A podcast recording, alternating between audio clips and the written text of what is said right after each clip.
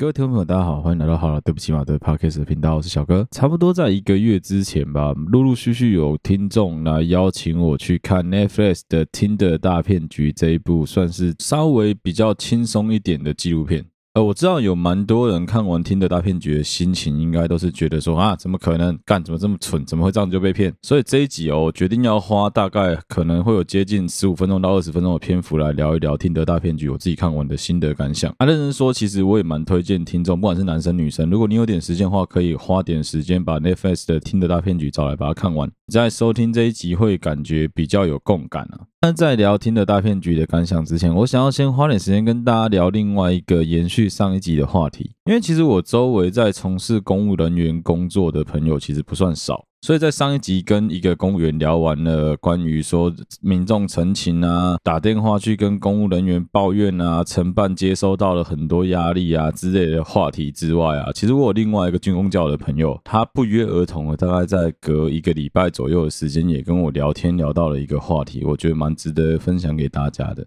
我不知道有多少人曾经真的打过一九九九市民热线。基本上，不论你在哪一个县市拨打一九九九，现在都会有专门的接线人员为你服务了。一九九九它很特别的地方在于说，简单来说，它就像是医院的家医科，它没有办法帮你做什么太过于。专业的诊断，但是他可以帮你转诊，他可以帮你转到相关的业管单位去帮你处理你的任何问题。啊，前几天跟我分享这一个 case 的是一个警察的从业人员，简单说就是我们除暴安良伟大的人民保姆啊。啊，我这个朋友他是在某直辖市的某派出所里面当基层员警。啊，这家伙有多帅哦？我们可以先跟大家介绍一下哦。这家伙在实习的第一天就看到了晴天娃娃。呃，如果不知道晴天娃娃是什么，你就是大家想象一下，用绳子把脖子吊着的那个东西，就是晴天娃娃。他就是在他的单位里面下单位第一天，跟着学长去巡逻的路上，被人家通报说有一户民宅里面疑似有人晴天娃娃了，所以他就跟着去处理。就第一天，就是上班第一天，实习第一天的况的晴天娃娃啊，因为他跟我岁数相当啊，从警也已经大概有五六年的时间了。这五六年来，他已经看过大大小小各式各样的案件，所以基本上也吓不倒他了啦。那我跟他聊到说承办啊、陈情啊、压力啊、业务上的东西的时候，他突然分享给我一个最近发生的故事。因为其实很多一九九九的相关案件会呈报给消防局跟警察局来帮他们做处理。举一个最简单的例子，路边违规停车啊、违章摊贩啊、占用人行道啊这种东西，除了说诶交通局交通队的人会来会勘之外，另外一个就是很有可能交通队的警员必须要到现场去实际的自担开罚。啊，如果说是某一个路段长时间都有民众一直疯狂的在检举的话，那就有可能当地的负责那一个辖县、负责那一个辖区的派出所或者交通队就要一直疯狂的去那边。哎，以警察局的说法，就是提升见警率啊，让民众一直不停的在那个区域知道说，哎，这边定不定期、不定时会有警察来巡逻，所以你不可以在这边做一些违规的事情哦。可是其实不论是什么单位都一样，都常会接到不是你们单位处理、不是你们单位业管范围的业务。举一个最简单的例子好了，现在大家应该比较有观念了，基本上遇到蜂窝、遇到流浪狗，你不应该打给消防队，你应该要打给一九九，让他们帮你转县市的环保局或者动保处来处理。今天要分享的这个案子啊，基本上跟晴天娃娃有一点点的关联，那就是当你身为一个一九九九的服务人员，一旦你接到有民众跟你反映说他心情非常的低落，他真的很受不了，他想要从某一个高楼跳下去的时候，你该怎么办？我只能说，真的要在这边呼吁一下所有的听众啊！如果你真的心情很不好的时候，花点时间听听 Podcast，男生看看 A 片，打打手枪，真的就可以转换自己的心情了。不要把没有什么事情是过不去的，真的不要拿自己的生命来开这种玩笑，非常的危险。而且这是一个非常非常浪费社会资源的行为。为什么呢？简单来说，当你去跟一九九九通报说你真的心情很不好，你的情绪非常的不稳定、很低落，甚至你有想要自残的表现的时候呢？一九九九必须要第一时间的马上通报当地的辖区派出所，还有消防队，因为要请他们的人赶快到现场去确定一下那一个住户、那一个民众他是不是还在他的房间里面，是不是已经发生什么意外了。我的这个朋友，因为刚好事情是发生在他的辖区，刚好发生在他的管管辖的范围里面，结果呢，他就被迫必须要在半夜，已经不是他出勤，应该是他备勤的时间。连同他们那个倒霉的派出所所长两个人一起到那个疑似可能应该也许心情不好的这个家伙的家里面去，确定一下他是不是人是不是安全的，确定一下是不是在家里面。如果说他人在家里面的话，你还必须要去安抚他的情绪，去告诉他说啊，好啦好啦，乖啊，没有什么事情是过不去的啊，说不定你要请他喝杯热咖啡来安抚他的情绪。我朋友分享给我这个故事没有那么简单。简单来说，就是他们没有找到他的人了。他们到他家的时候啊，刚好他家住在一楼，他们一直听到里面房间里面有水声，那个水龙头的声音哗啦哗啦一直在响。啊，其实只要有一点经验，或者说你影集看很多人，应该都猜得到，如果有水在响，很有可能他是用怎么样的方式来结束自己的生命。我们要再次强调哦，自杀不能解决任何的问题哦。有话真的就应该要跟你的朋友、跟你的家人们好好的说清楚，好好的沟通。忧郁症也不是一种很可怕的疾病。如果你有任何忧郁、抑郁的倾向的话，赶快去看医生，赶快去看心理智商，一定会好起来。好，接下来错赛的事情发生了哦。简单来说呢，就是他们一直去敲门，诶，都没有人应门，他们就这样子被困在那个房间的外面。接下来的动作就非常的关键了。大家国中公民应该都有学过什么叫做阻却违法吧？简单来说，阻却违法一般分成四个要件嘛。第一个是防止妨害他人自由，第二个是维持社会秩序，再来是增进公共利益，最后一个就是避免紧急危难。简单来说，公权力的展现可以为了要让大众能够普遍的大众能够享受到某一个权利，所以说必须牺牲小部分人的权益，但牺牲的这个权利有可能会有违法的要件在里面。这时候只要是符合主却违法的事由，就可以免罚，对吧？举个简单的例子好了，在今天的这个 case 里面，就是说警方能不能直接强行的破门，为了要救出那个女生啊？不小心把性别说出来，好，不管，反正就是那个。报案的那个是个女孩子啊。其实，如果你确定他人在里面，已经看到他就是躺在那边有流血状况，或者说很危急，你当然可以破门。但是当下的情形是根本没有人知道他人在不在里面，敲门他也都没有应门，打手机也都是手机是关机的状态下。事实上，警察是不能直接破门的，因为还没有达到阻却违法的正当事由。所以说怎么办呢？这时候警察只能做一件事：等等谁来？等房东、等锁匠，还要等里长一起出现。再由锁匠或是房东把门打开来之后，警察再先行进到里面去确认被害者、确认报案人的安危啊，因为那时候所长跟我同学他们已经听到水声了，其实他们非常的紧张啊。那时候就想说，干，真的不行，要赶快破门。还好就是房东很快就赶到，门打开来之后，发现人根本没有在里面啊。那个水就这样子开着在那边流，也不知道是什么意思。然后房东反正就默默几句之后，就把那个水关起来。里长也看，哎，没有人。那个时候呢，他们就还是紧张了一下，因为毕竟那个报案的那个女生，她有讲说她想要从某一个楼层跳下来。但是他住的地方基本上不，他住在一楼啦，啊，他们的那个公寓也不过才七八层楼而已，他不太可能会从他说的那更高的二十层楼跳下来。可能那种时候真的是救人要紧啊，所以他们就是一楼确定没有人之后，马上去顶楼确定一下，哎，顶楼也没有人。接着我朋友跟房东闲聊的时候呢，有聊到说，哎，原来房东知道说那一个女孩子的办公大楼有到二十层楼高，所以说他们就马上跟房东问说，知不知道那女孩在哪里办公，知不知道她的车牌号码？哎，就这么巧，房东刚好记得那个女孩子办公的大楼，因为刚好是房东跟她签约的地方，所以说他们就赶快通知当地派出所去那个大楼去寻找那个女孩子的踪影。哦，结果悬的来了，那个大楼妈吹波浪，搞了整个晚上，大家在联合起来到处找，而且他们真的很怕她已经跳了，所以说是把那个巷弄附近全部找了一圈波浪，屋顶雨遮上面看了一圈波浪。最后到了隔天早上呢，是那个女孩子主动联系了派出所，因为派出所一直疯狂的打她的电话，再加上说房东一直疯狂的打她的电话，那女孩子才说哦，事情是发生在半夜的大概十二点左右的事情，所以说当时所有的员警是总动员，为了要找到这个女的。女孩子怎么回答呢？这女孩子说哦，没有啦，我前天晚上跟我朋友去泡温泉啦，所以说我手机就没有带了。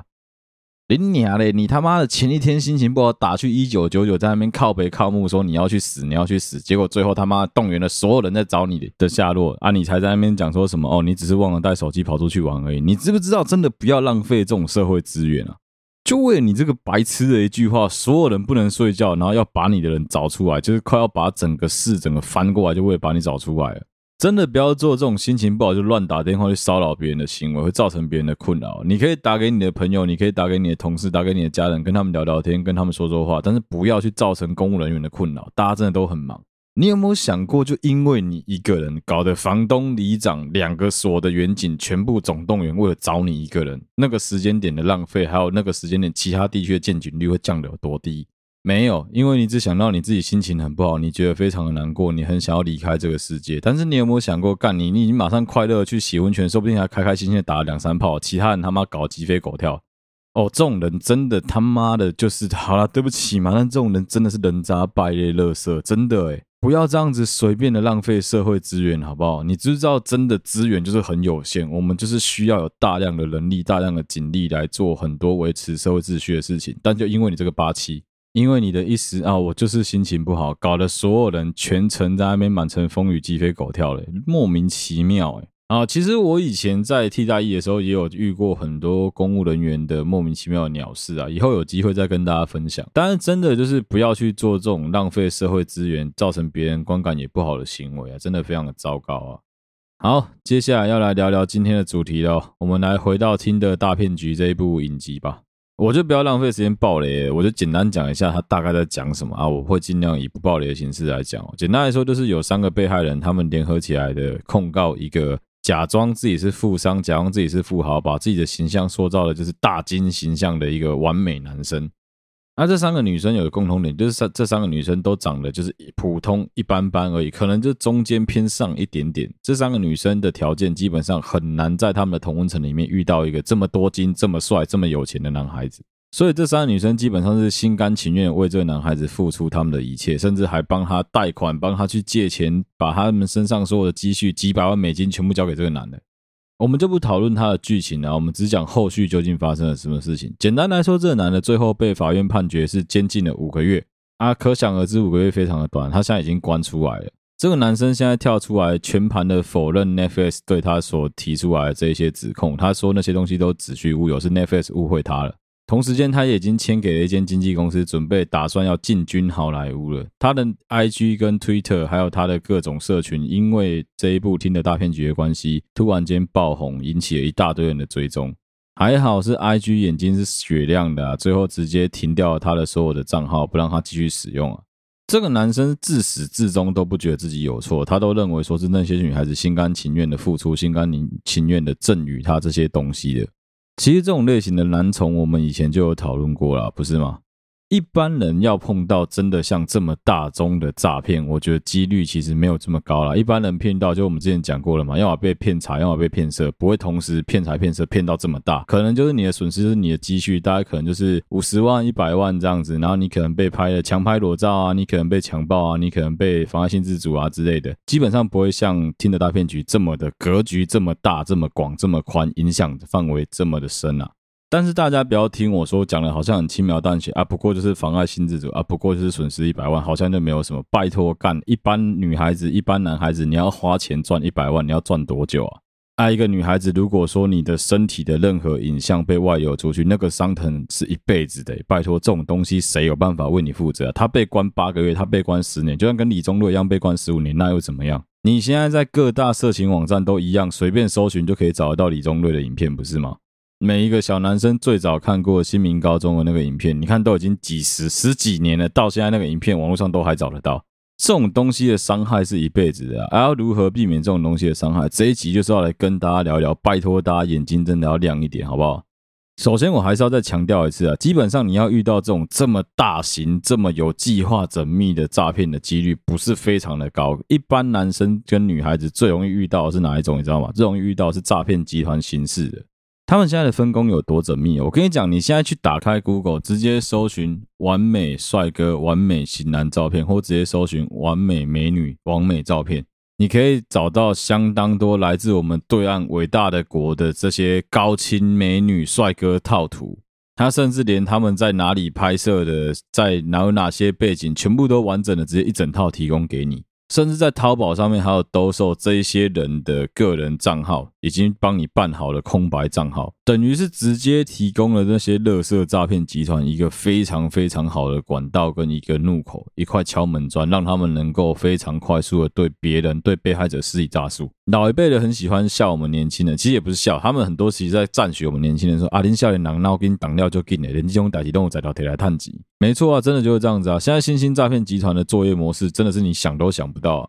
他们在找到这些所谓的高清帅哥美女的照片套图之后呢，他们会开始建立一个个很良好的 profile，很良好的形象，然后接下来花钱买粉，大概买到一千到三千粉丝左右，然后会疯狂要求这些幽灵账号在底下留言，留言会写说什么好帅、好美、好完美之类的这种留言。为什么呢？他营造出来就是这一个帅哥，他的一切都非常的完美，生活形态都非常的棒。这个美女干就是一堆人追踪追求者众，而且生活非常的糜烂。他就是要故意营造出一种哇，真的是你这辈子没办法触及到的帅哥美女、白马王子、白雪公主的等级的感觉的形象。啊，我问你一个问题啊，正常人在路上看到一个这么美、这么帅的，你会不花一个一秒、两秒的时间瞥过去稍微看一眼吗？怎么可能？好啊，那你今天如果刚好在交友软体上面滑到了一个这样子的对象，你有可能不按 like 吗？怎么可能？其实他利用的东西很简单，他利用的东西就我们人性弱点里面对于色欲、对于贪婪的那个渴求啊。因为你在你的人生当中从来没有遇过一个这么完美的对象。而一般人花交友软体，如果玩久了，其实大部分人都知道自己的看涨大概在哪里啊。你能够约到一个到什么程度的妹，能够约到一个什么程度的帅哥，其实大家心里面都有。但是这不表示你不能赌博啊，这不表示你不能去划那些你更喜欢、条件更优秀的人的 like 啊，怎么会有不行的道理，对吧？因为对我们来说，如果被那些分数高我们很多的人按喜欢、互相喜欢的话，那就是我们赚啊。当然，大家都会有这种有一点点赌博的心态在里面啊。哇，好，结果就这么巧，哇，那个女孩子、那个帅哥就真的刚好跟你互相喜欢呢。我干，你还不龙心大悦个大概三天吗？怎么可能？这种时候开一个玩笑讲，我先道歉，好了，对不起嘛。这种时候开一个玩笑讲，就是很多男生说不定比女生更不容易被骗。你知道原因是什么吗？因为男孩子在情窦初开的时候，应该蛮多人都有经验，跑去什么看到那种各工介绍啊、酒店的那一种 LINE 加进去之后，然后被骗点数，或者你的朋友被被被骗点数的经验吧。啊，卖家 gay 啦，甘霖老师也真的是强者我朋友。好啦，都强者我朋友啊，就是都是我朋友被骗了，就是大家都有听到朋友类似的经验啊，这样可不可以？所以一般来说，在这方面啊，男生比女生更懂得什么叫做免钱的更贵的道理啊。好，回到原本的话题哦啊，接下来呢，就是这一个男生、这一个女生、这一个完美对象开始跟你不停的嘘寒问暖，你们开始会照三餐聊天，聊一聊之后，诶，对方居然还主动邀约你说要不要交换其他的联络方式。哇塞！这时候，身为一个在听的，在各种交友软体里面已经不知道落赛了两个礼拜还三个礼拜的你，你不觉得很爽很开心吗？身为一个一直被一群长得很丑的猪头围绕的女孩子，你不觉得干终于有一个你看得上眼的帅哥开始跟你聊天了？诶，聊的还是一些你很有兴趣的话题，你不觉得干超爽的吗？这时候可以岔开来聊一个理论啊，就我们曾经有讲过“情人眼里出西施”的道理啊。其实，在很多情况下，如果对方的外表、对方的外在、对方的很多条件是你很喜欢的哦，那不是什么情人眼里容不下一颗沙，那情人眼里干就是有一盘屎，你都觉得无所谓。只要他够帅、够多金、够有钱，只要他够美、腿够细、奶够大，我跟你讲，干就算他今天就是什么屁股上有三颗痣、毛已经冲出来，你都一定会觉得没差。或者说什么哦，他讲话烟酒嗓，干你一定会觉得啊，不要紧啊，不要紧啊。男生感觉娘娘的啊，没关系啊，没关系啊，娘娘的比较可爱。现在流行韩系啊，韩力 K 系啊，干醒醒好不好？拜托你，真的不要觉得这个世界上有这么便宜的事情啊！天下没有白吃的午餐啊，只有白吃会去吃午餐啊！拜托你稍微醒醒，用你的脑子，用你那颗聪明都不运转的小脑袋瓜想一想啊！这种情况的男女就会很像是被丘比特的箭射到了一样，那整个人是腔掉的，你知道吗？你怎么跟他讲，他都讲不听，他就会一直有一大堆的可是可是。而且这时候，身为朋友，如果你去否定他，如果你去抵赖他，跟他讲说：“哎，你要小心哦。”他一定听不进去。你知道为什么吗？因为这个时候，任何在阻止他跟这个男生、这个女生、这个完美对象谈恋爱的人，都是他眼中的石头，他都会想尽办法把他踢开，包括你。他们就会抱着一种，你是不是看不起我？你是不是觉得其实我条件没有这么好？我告诉你，老娘老子今天就是遇到了一个这么好的对象，怎么样？我就是要跟他谈恋爱给你们看。我就是要等哪一天他从旧金山飞回来台湾看他爷爷奶奶的时候，他约我出来，让你们看看他有多帅。小姐，你有没有想过，他有可能不是在旧金山，他有可能是在新北市的金山啊？你有没有想过，他可能不是在法国巴黎，他有可能是在台北的巴黎啊？他口中跟你讲的那个漂亮的湖，有可能是慈湖啊？那、啊、他拍照野餐的那个地方，说不定是大安森林公园。你有想过不？不，为什么你没想过？因为你还是沉浸在你的那个痴心妄想当中，你就是觉得啊，我终于遇到了我这辈子的初乐，我终于遇到我人生中最理想的伴侣了。拜托诶，看清楚好不？这个世界上没有这么完美的事情啊！如果有的话，干，那你早就上电视新闻了啦。我们真的不是说什么不鼓励大家越级打怪。如果你能够遇到一个条件很好的人，说不定他真的很喜欢你，那是非常好的一件事情。我们也都恭喜你。但是，当你今天遇到了一个很明显你们的条件落差非常的大，那个大是大到说你在地下十楼，他在一百楼的情况，你觉得有可能吗？真的有这种事情吗？如果你今天就是一个在传产、在服务业工作的默默无闻的一个小螺丝钉，你觉得你真的能够去遇到一个 CEO 的儿子吗？CEO 的女儿吗？套可怜，阿拉家住戏帮弄不度掉，扣你度掉。我知道绝大部分在玩交友软体的，你的心态当然就是希望能够赶快遇到一个适合的对象。可是有时候你真的应该要反过来思考一个问题是：有时候是不是自己不应该这么的天真，这么的善良？这件事情不应该去检讨被害者，不应该去讲说什么啊，这些人怎么这么傻，怎么这么笨，怎么会被骗？当然，你应该要思考的一个问题是，有时候是不是你再多想一下，就比较不会被骗？哦，我自己也很遗憾会发生这样子的事情，会有人因为这样子被骗。但是我们接下来就是要来好好的聊一聊，说这些骗人的王八蛋他们的想法到底是什么？这些实际上住在公寮里面的抠脚大叔们，他们到底是怎么运作的？这个诈骗集团的整个形式是怎么怎么办到的？简单来说，这些人就是利用被害者，利用现代人，我们现在所有人心里面很寂寞的这一个软肋来侵蚀你，来渗透到你的生活里面，来让你发现说你的生活当中不能没有他。其实他们的方式就跟一般男生、一般女生在反追、在追求别人的方式是一样，只是说一般的追求者的条件没有这么优秀，所以你不会把这些东西放大而已。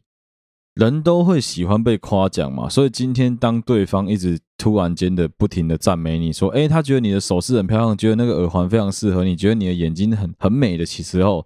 真的是变沙片了。谁都会喜欢被夸奖，谁都会喜欢被称赞、被赞美。但这时候你应该要反过来思考的是，诶，有没有可能他跟我完全的不熟，素昧平生，突然间这样称赞我，超级奇怪的啊。没事献殷勤，非奸即盗的道理不就是在这边使用的吗？你自己想想看嘛，我就直接这样子问了。不论你是男生或是女生，你今天遇到一个程度跟你差很多的，假设你今天是一个男孩子，你遇到一头龙；你今天是个女孩子，你遇到一个看起来非常恶心的耳男，在你觉得你们两个分数差这么多的情况下，你有可能去夸奖他的耳环很漂亮，去夸奖他的手看起来很美吗？对啊，一样的道理啊。那一个分数跟你差这么多的人，他干嘛没事突然间来夸奖你啊？你看这种时候，你一定就会想说，没有啦，就是因为可能他真的觉得人家的手很漂亮，他真的觉得我的眼睛很美啊！哇，如果是这样子的话，那就不用讨论了。我觉得那就是没救，那你就是等着先被骗了之后再说吧。这些人就是透过一种一直不停的去对你示好的方式来卸下你的心防，来让你觉得说，哦，人生中有这个人真好。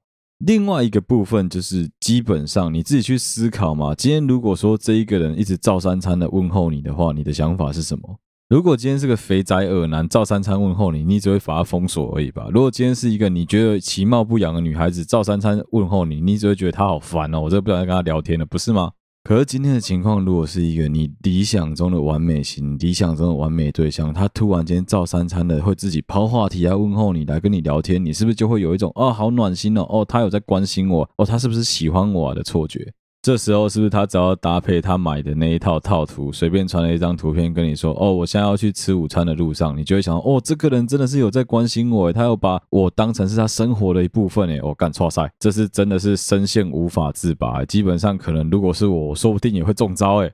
其实这种时候有几个方式啊，就是如果说你们真的进入了比较亲密的期间的话，你可以用一些方式来考验他。举个最简单的例子，好，你可以跟他讲说：“哎，我从来没有看过你写的字，我想要看你写字。”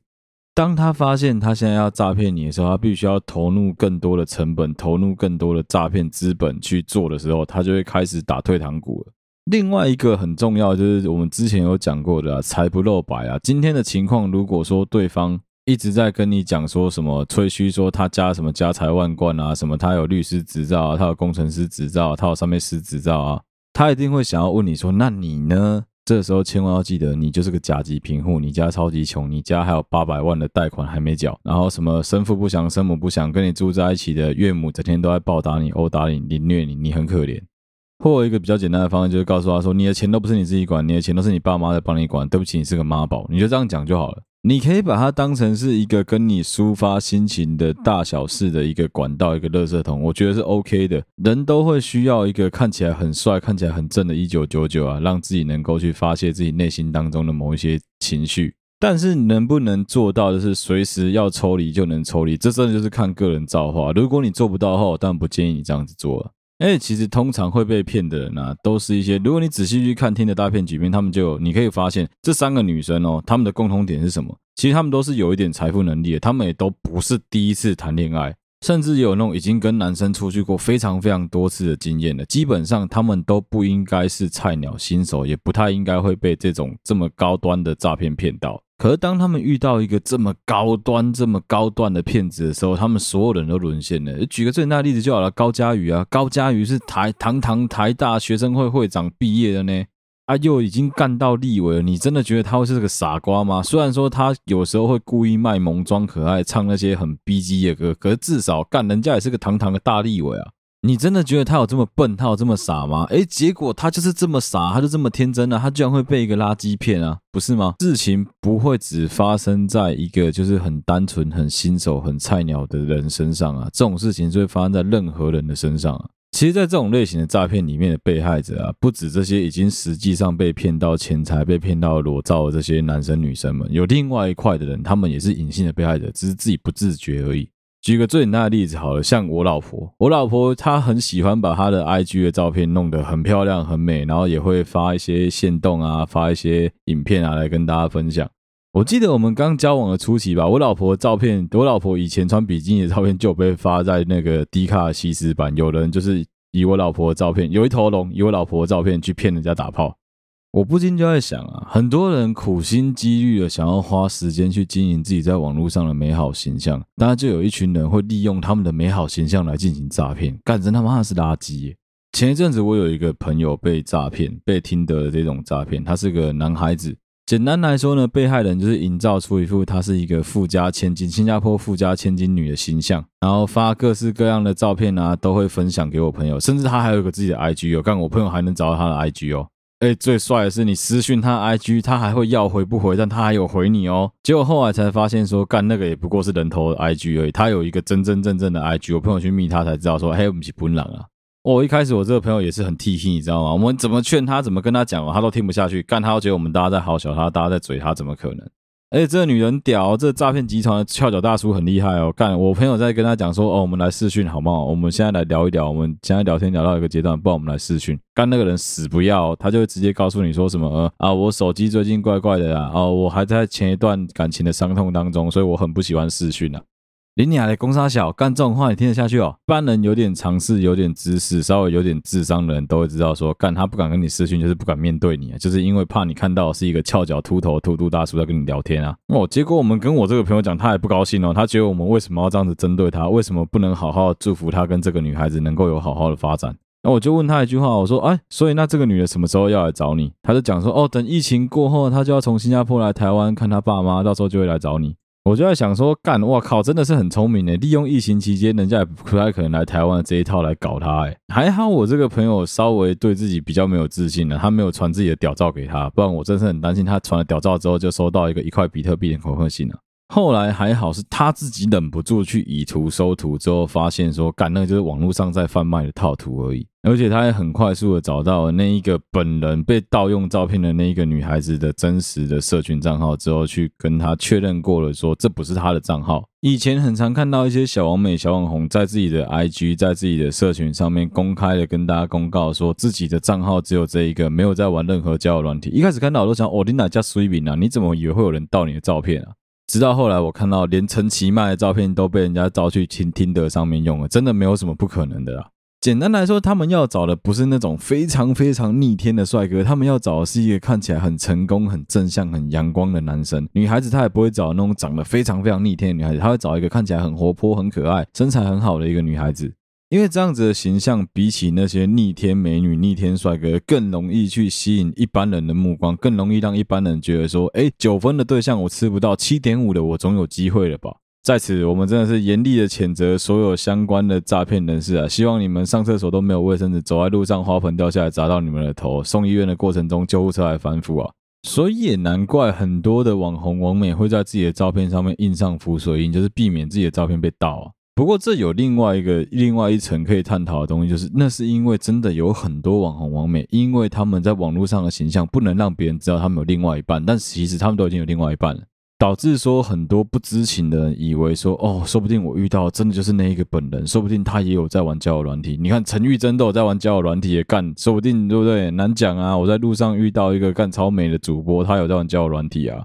就是因为大家都会抱着这种 gambling 很赌博性的心态，觉得说，说不定我可以赌一把大的，我可以遇到一个大鱼，我可以遇到一个非常好的对象。我只能说，哈，人啊，还是实际一点的好。啊，啊同样一句话，就是我们以前曾经有讲过啊。如果说你跟这个人聊的真的非常的来，聊了你很 horny，你真的觉得你现在欲火难耐，你好好想要跟他发生一点什么关系，他叫你传个照片给他，他说不定还传个屌照给你看，你觉得哦，真是欲火难耐，或者他传奶照给你看，你就欲火难耐的时候，他一定会怂恿你说啊，不然你也传你的照片给我看好不好？这时候不用怀疑，Google 打开，搜寻个屌照、鸟照，搜寻个奶照，传给他就对了。千万不要传自己的照片，A 片上随便截干，网络上照片一大堆，不用再传自己的屌照、鸟照了。如果你真的非传不可的话，请谨记一个原则啊：露点不露脸，露脸不露点啊。如果你真的要露脸，就是露个什么下巴以下、嘴唇以下，那是人类让别人最有遐想的部位啊。比起完整的把自己的整张脸露出来啊，有很多的心理学研究指出啊，基本上就是你只露你的嘴唇以下、人中以下的部位，跟你的身材是最引人遐想的。不要傻傻的去同时露脸又露点，露点又露脸啊，这真的是把自己弄死啊！哦，另外一个教大家自保的方式就是，如果说你真的很不幸的这些影片被人家传到网络上了，你就只要全盘的否认，并且说是 deepfake 搞定，直接就解决啦。反正这种东西信者恒信的啊，如果你是个男孩子的话，你的屌照被传到网络上，你也不用担心的。正常人类都不会想要点开来看呐，你真的不用担心。即使他散布到你的公司群组，你只要先提醒大家说：“哎，我最近被盗了，我打手枪的影片被人家盗了，说不定最近 email 不明的不要点开，你会看到我在烤枪哦。”男生基本上只要这样子告诫说我自己周围的同事，相信我不会有人觉得说：“哦，没关系，我还是想点开来看一下。”不可能，除非你是女生，女生很有可能就会有白烂想点开，但男生绝对不会，你不用担心，也不要因因为这样就去付什么。比特币干掉死！